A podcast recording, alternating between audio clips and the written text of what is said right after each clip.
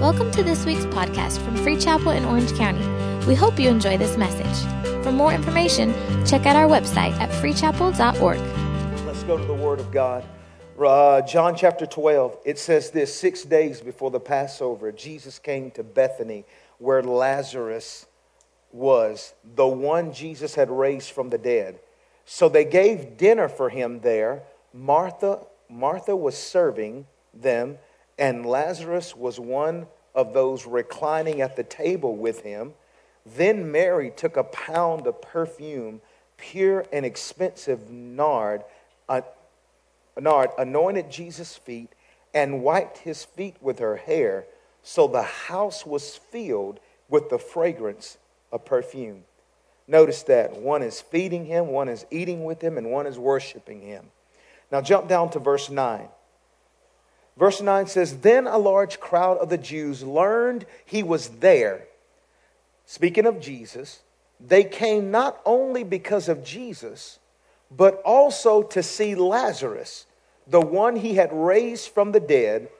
But the chief priests had decided, listen to this, to kill Lazarus also, because he was the reason many of the Jews were deserting them and believing in Jesus.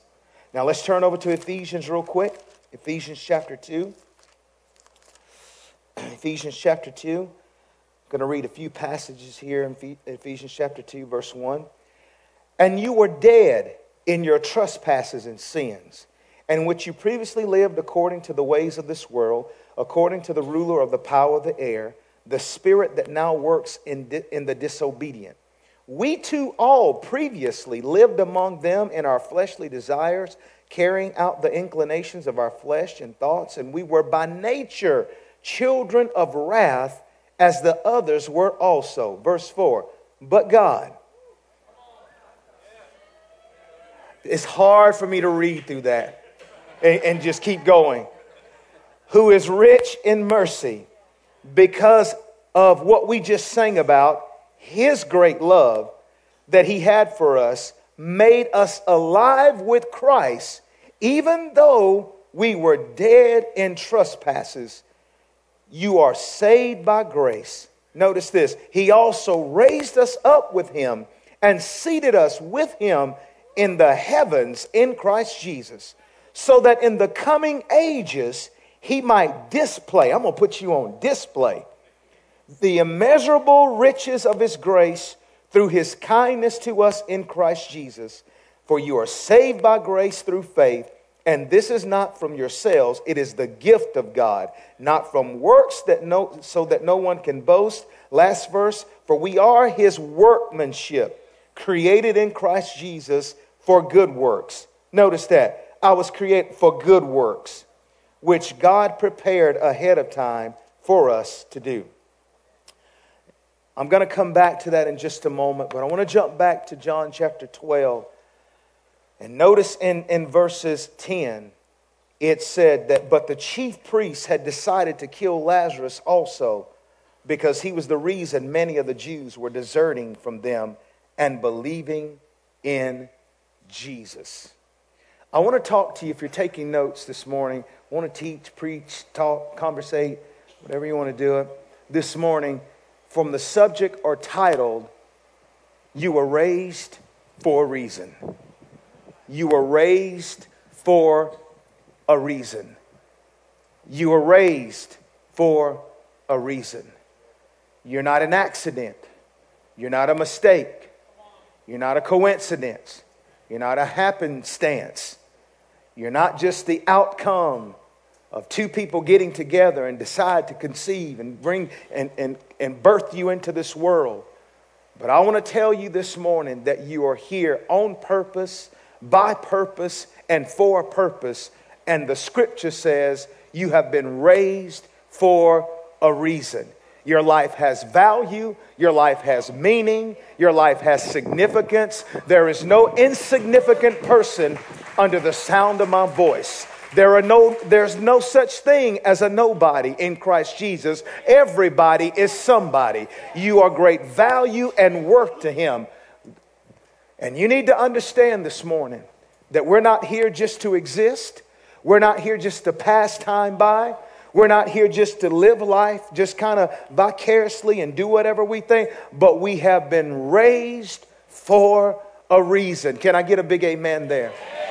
The Bible, in this story and in this particular text in John, the scripture says that it was six days before the Passover. And Jesus came, the scripture said, to Bethany, where Lazarus was, the one he had raised from the dead.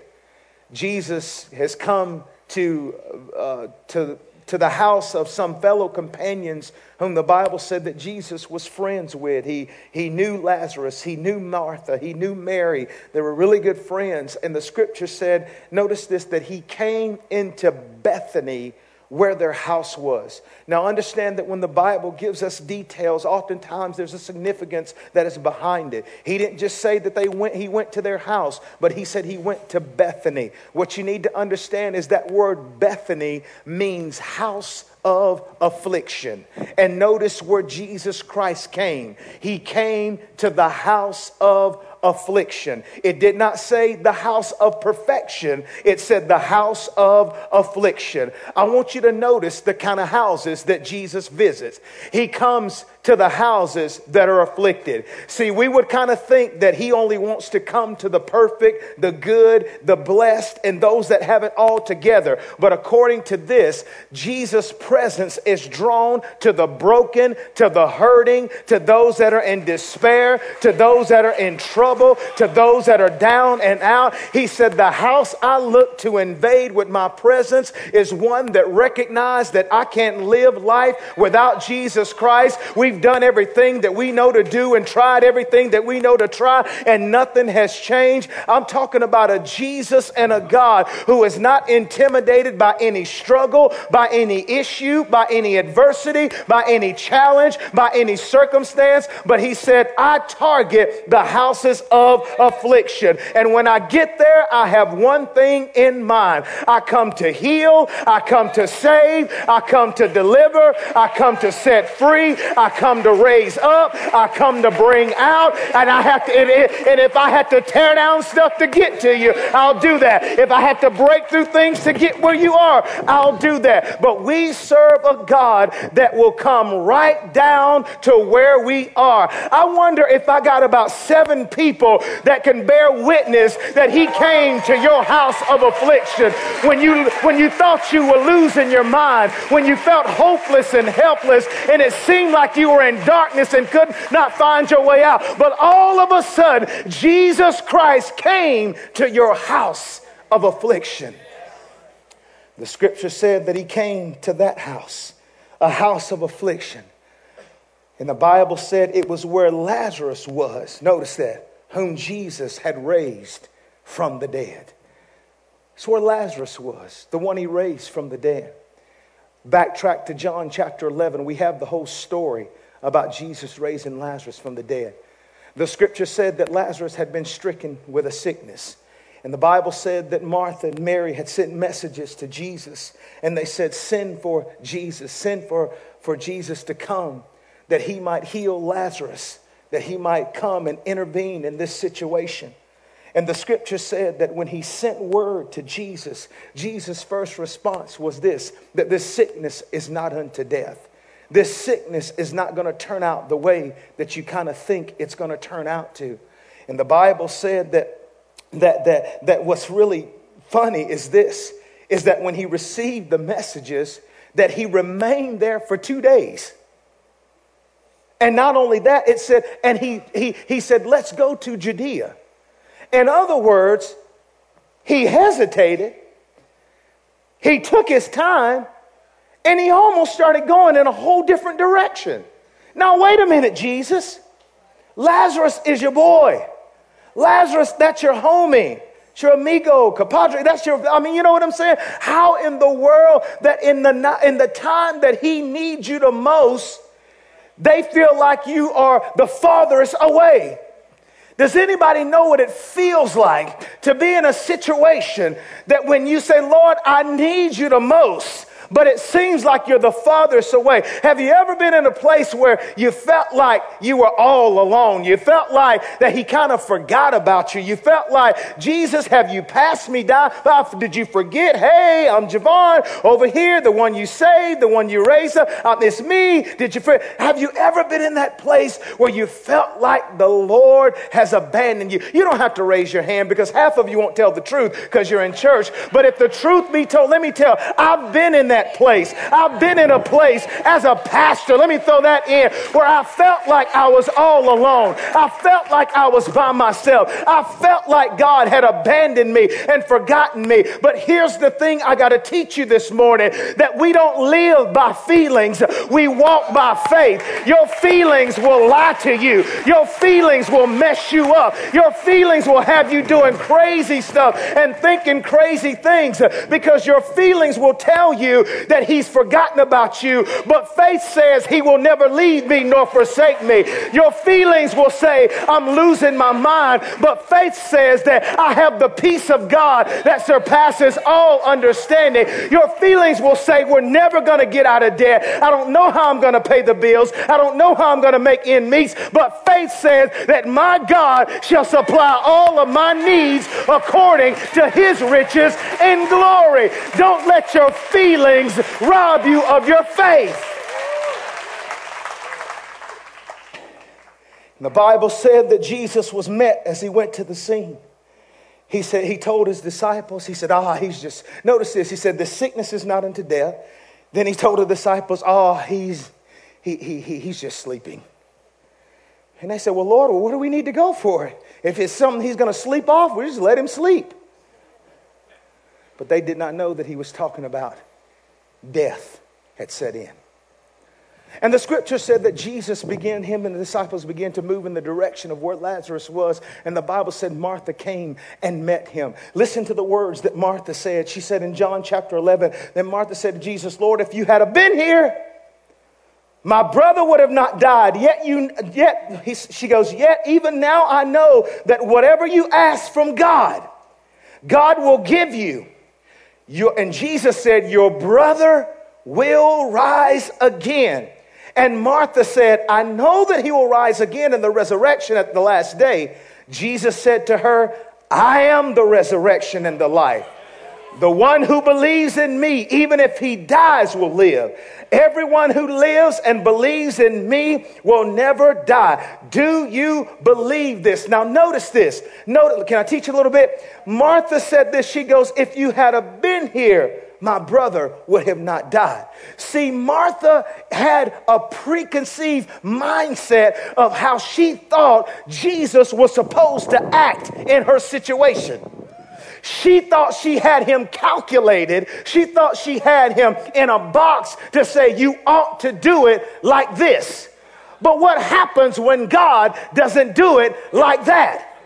Mm-hmm. And sometimes what we do is we put ourselves in a place of upset expectation because we put an expectation on him that confines him rather than releasing him. But we have to understand that we cannot get stuck to the system of how God works, but we must stay stuck to the source of who God is. It doesn't matter how he does it as long as he does it. He may put mud on my eyes today today, but he may spit on them tomorrow. He may send a check in the mail, but he may give me a raise or, or a wage increase on my job. Our goal is not to stay stuck to a system of how we think God should work, but we just stay stuck to the source and know who he is and know that he knows what's best and how to bring the best for his people. Can I get a big amen and I'll move on? Notice three people, three people that only notice this. Notice three people had the same conclusion. Martha said, If you would have been here, my brother would have not died. Mary said, If you had have been here, my brother would have not died. The Jews even said, He who opened the blind eyes, could he not keep this man from dying? What I want you to see is notice that three people, these three groups of people, only viewed Jesus as having the power to prevent death, but they, mm, my God, but he wanted to give them the revelation that he had power over death. See, they only saw him as prevention to keep it from happening. But Jesus said, I'm going to show you that I'm still in control even after it happens. He said, even if it don't, oh, come on, somebody. He said, you just want to see me to keep it from happening, but I'm God enough that if I don't stop it from happening, even if it does happen, I'm still God enough to turn it around to make it go in the way that I need it to go. And notice what he said. She said, Jesus, well, I know that my brother will be raised again in the future. I understand that. How does she know that? Because Martha was dependent on her theology. I'm sure that she had read back in the book of Daniel under the old covenant that talked about there would become one that would raise up and resurrect and bring back to life. That was under the old covenant, the laws and the prophets that prophesied that. But see what Jesus was doing, he said, no, no, no, no, you don't get it. She goes, All you have, watch this, is a theology for a promise of future resurrection. But I want to take you from a theology of a future promise to a present reality that is found in the person of Jesus Christ. And see, sometimes we do real good of having hope for the future. You know, we say, when I get to, I can't wait till I get to heaven. I can't wait till I get, there's no more tears and no more sorrows and no more heartaches and no more pains. And that's absolutely true. Revelation teaches us that. But, but, but here's the reality you're not there yet. I'm not there yet. But the Bible said, as long as we are here, see, you don't need faith in heaven. You don't need miracles in heaven. You don't need a breakthrough in heaven. You don't need healing in heaven. You don't need deliverance in heaven. Uh, we need that stuff right now, and it requires a now faith. I want to declare this morning we got to go from just having a, a, a faith and a future hope. There's nothing wrong with that, but we have to start believing God right now. Right now, I can be healed. Right now, I can be delivered. Right now, I can be set free. Right now, my needs can be met. Come on. Right now, I can get peace. I can get joy. I can get tranquility. I can get consolation. I can get comfort. I don't have to wait till the trumpet sound. But right now, yokes can be destroyed. Burdens can be lifted. Captives can be set free. Prison doors can be opened to them that are bound. The Bible said said, now faith is the substance of things hoped for, the evidence of things are not seen. I wonder is there anybody here this morning that has faith for the now, who are dare to believe God to do something now? Maybe He'll do it in this service. He can do a miracle right now. He can do a breakthrough right now. He can supernaturally turn around right now. In this service, He can do something so radical that you don't leave the same way that you came. You might have walked in with a limp, but you can leave out of here with a leap if you believe him right now. Oh, I feel this. Cicely, I thought about you when you were going through your thing. And she shared a testimony. I love putting people on the spot, anyway, she shared a testimony that when she was already having complications after her surgery, and they were talking about having to go and back in and do this surgery and do that surgery and do this and do this, this whole rigmarole, whole process that pretty much would set her back. And she said something rose up inside of her that she says, No, God, I'm not going back to that surgery room. I'm not going back under the, under the knife again. God, you're going to have to do something right now. Oh my God. And she told us she sat there and got with her husband and prayed and said, Lord, I believe you to turn this around right now. I believe you to stop this right now. Oh God, I wonder who needs some stuff to stop right now? I believe that God, if you declare it, if you decree it, if you prophesy it, God can stop it right now. Pain stop right now. Sickness stop right now. Fear stop right now. Depression stop right now. Suicide stop right now. I believe God for a divine halt to come to stuff that has tried to rob you from your joy. If you believe God, give him a shout of praise. The Bible said he's a very present help in the time, not a future help, but a present help in the time of trouble. And he's here this morning. Lift up your hands and give it one more shout of praise.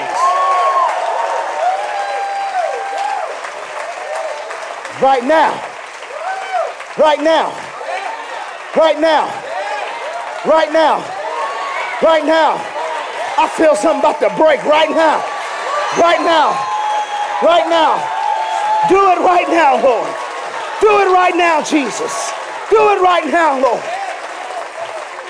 Woo.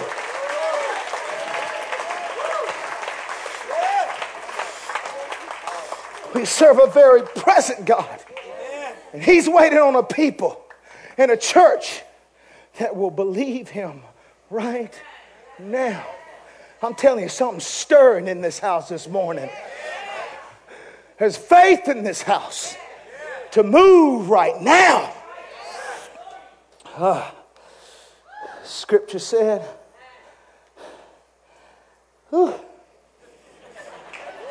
I am the resurrection and the life. Jesus said it's not, it's not a event in the future. It's in the person of who I am. In other words, resurrection is not an event, resurrection is a person. When I get him, I get resurrection. That word resurrection means, uh, it's the Greek word anastasis, which means to raise to life again. You get me, I bring life back. I'll bring life back to a marriage that seemingly is dead. I'll bring life back to a faith that is seemingly numb and desolate. I'll bring life back to your joy and life back to your peace, to your peace. Some of you need the life to come back into your dreams again, your visions again. You've been going through seasons of delays and seemingly thing is not happening according to what God told you. But I'm here to declare, don't you lose heart. Hope deferred maketh the heart sick. But I want to declare to you this morning, he that has promised you is faithful to perform it.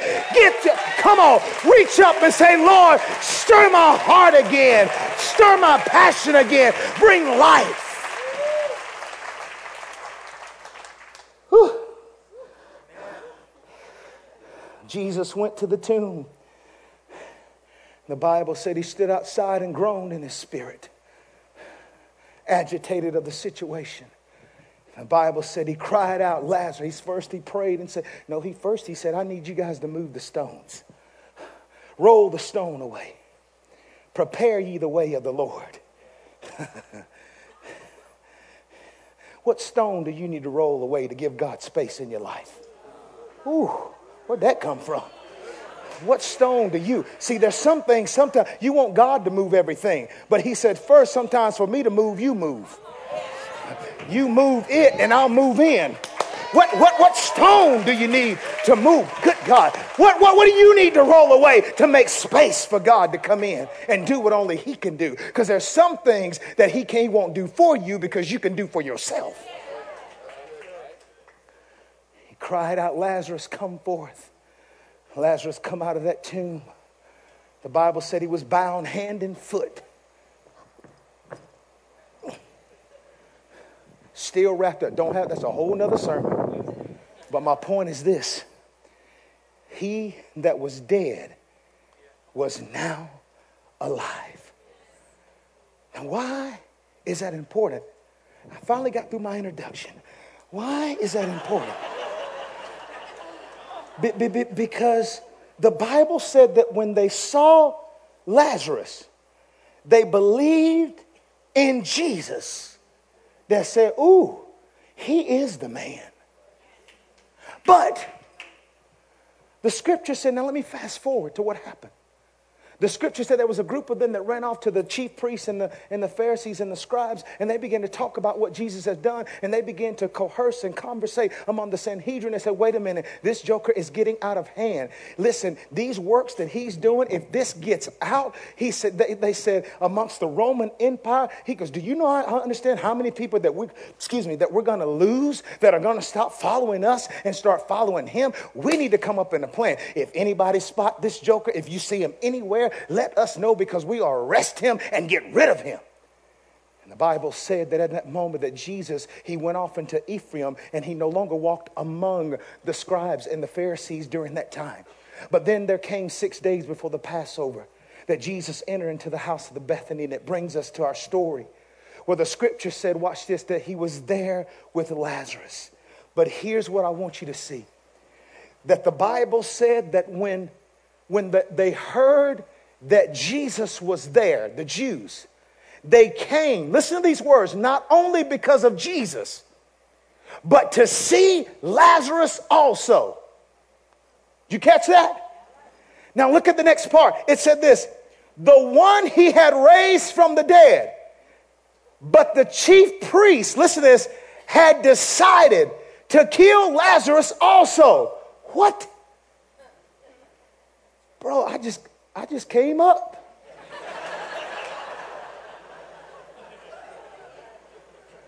now they said, not only are we going to get Jesus, we're going to get you too. Why though?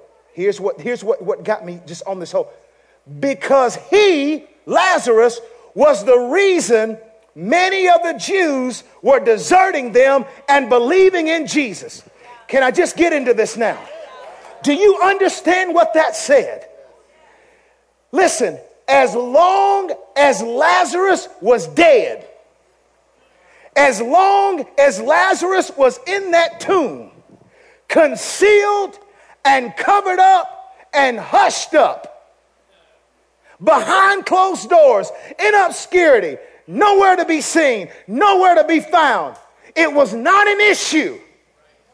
But as soon as that man was raised up and he came out of that tomb, and people began to see what Jesus did in his life, he became a threat to the kingdom of darkness. Good God. If he'd have just stayed in the tomb, if he'd have just stayed dead, if he'd have just stayed all caught up and wrapped up in his junk and his funk, everything would have been just fine. Because remember, Ephesians said we were walking once according to the course of this world. Good God Almighty. And so, as long as he was going in the direction of death, he opposed no threat to darkness. But the moment he was raised up, there was a ruckus that says, This joker has been raised up, and if we don't do anything about it, he's going to cause people to depart from idolatry. He's going to cause people to come out of sin. He's going to cause people to come out of jailhouses. People are going to start leaving crack pipes. People are going to stop. I know it's legal. They're going to stop smoking weed. People are going to stop snorting. People going, oh, you don't hear what I'm saying. He said, because this man has been raised to life, he now is going to start bringing life. And we've got to shut this down. I got to preach right here. Some of you have wondered why all the opposition, why all the hell you've been going through, why it seems like every time you turn around, something coming at you left and right. I'm going to tell you why. The enemy messed up when he let you come to know Jesus Christ. Hell messed up when he let you come out of that tomb. The enemy messed up when he started letting you raise your hand and shout and jump and get covered in the blood. Now, now, now you're going to wreak havoc. Now you're going to take territory. Why? Because you have been raised for a reason. Why are you screaming? Why are you yelling? Some people think I'm crazy. I am. I'm crazy for Jesus this morning. I'm passionate about this. I'm passionate about because the devil don't like this this morning. Hell don't like this this morning. He thought he had you. He thought he took you out. Oh, but not today, devil. Not today. I want you to notice something. Sit down for a minute. Sit down. I want you to notice something. Notice that it was an immediate plot to put to death what Jesus had brought to life. Hell will always try to bring down what heaven raises up. It was an immediate plot. Did you catch that? Immediately.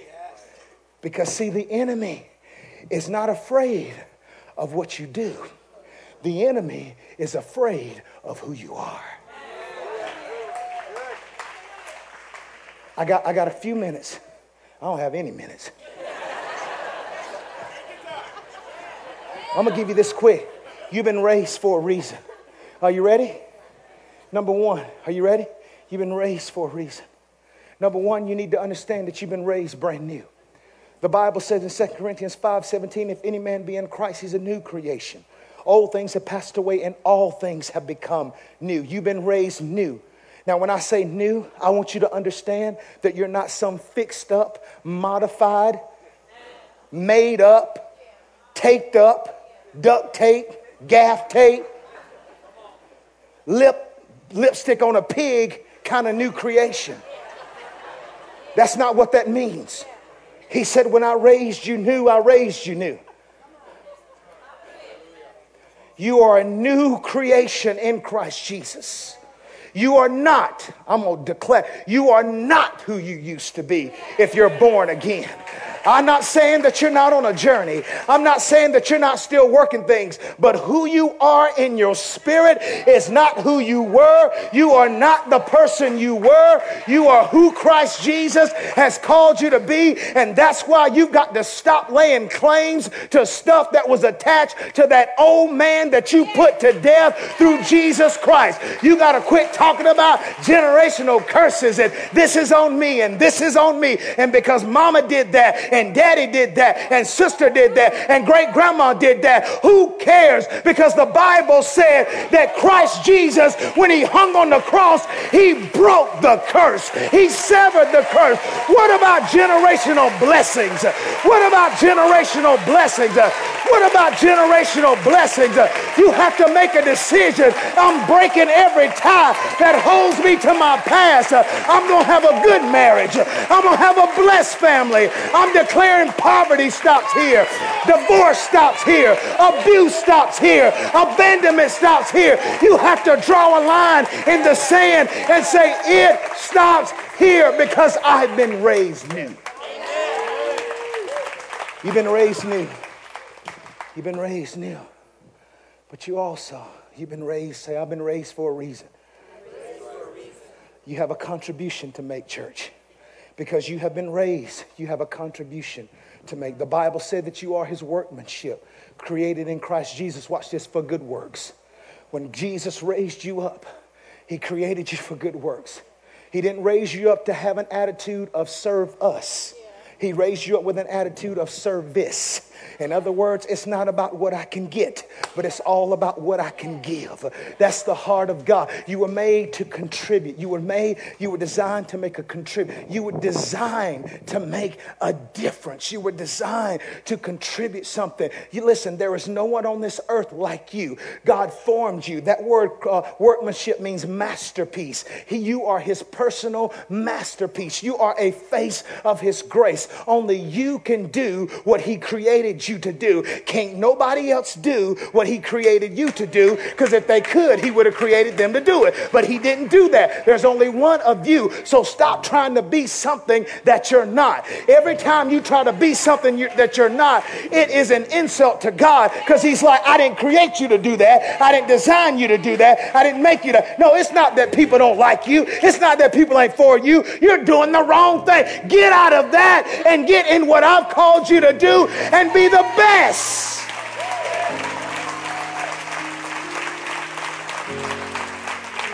Hey, you've been raised not only brand new, not only raised to make a contribution, you've been raised to give a comfort.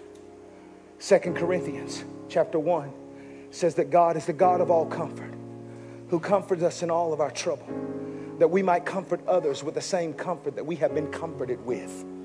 Notice what it said He comforts us in our affliction and our trouble, so that we then can take that comfort and comfort others with that same comfort that we have been comforted with. In other words, God does not comfort us to be comfortable, but He comforts us to be a comforter. He'll take the thing that you despise the most in your life and use it to be the greatest blessing to someone else. I thought about this last, last Sunday. I was at our Spartanburg church where I had the privilege to preach there. And God's doing a great work there, great church. But it dawned on me as I stand on that platform and I preached. Years ago, pre Christ, I used to party in that area. Drink, drug, all kind of crazy stuff. Yeah, way in Spark from Georgia. You do anything for a good party back then, especially from the country where I'm, you know. But it dawned on me that last week I was preaching in a place where I once partied.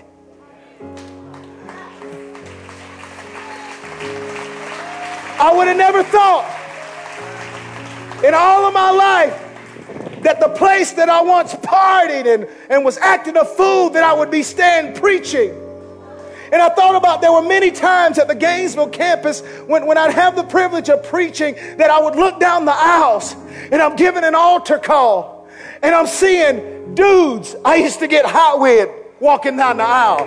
Dudes that, that, that, that I gave their first drink to that I was tempted to party and do all crazy stuff. Oh, oh my God. I, I was once leading them astray, but now I was leading them to Jesus. And my point is this that's what God wants to do. He wants to take your comfort and turn it into a ministry. He wants to use what the enemy thought he was going to tear you down with as your testimony to build someone else up with. That's why you're so passionate. I don't know if she's here. It just hit me. There's a lady here that, that, that I, I had the privilege of meeting. Her name is Laura, and I don't know if she's here. And it was so crazy because I was this morning, I hardly ever do this, but I said, God, I just want to be on. I just want to be on with your word. And she sent me an email this morning. And, and why? She said, I'm going to be in the service today. And she said this, she goes, I want you to know that, that I'm going to come to the 1130. She said, but I got to leave right after. I want to say hello. She said, because I got to be in Long Beach at 2 o'clock. I, I have an opportunity today to be a counselor, a lead counselor to people that are going through detox. Now, why, that don't make sense, does it? Let me tell you why it makes sense. Because when she first emailed me a year ago, she came into a service when I was preaching and bound by heroin.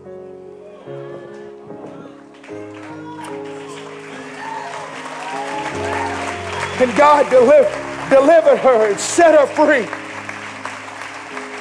and broke the chains. And I had the privilege of meeting. I didn't even know, you know, but I had the privilege of me, but it blesses me. This is what I'm talking about. The, the, the thing that, that, that, that, that the enemy tried to buy, now she's taking her comfort, hallelujah, that she received. And she's going today and say, Lord, here I am.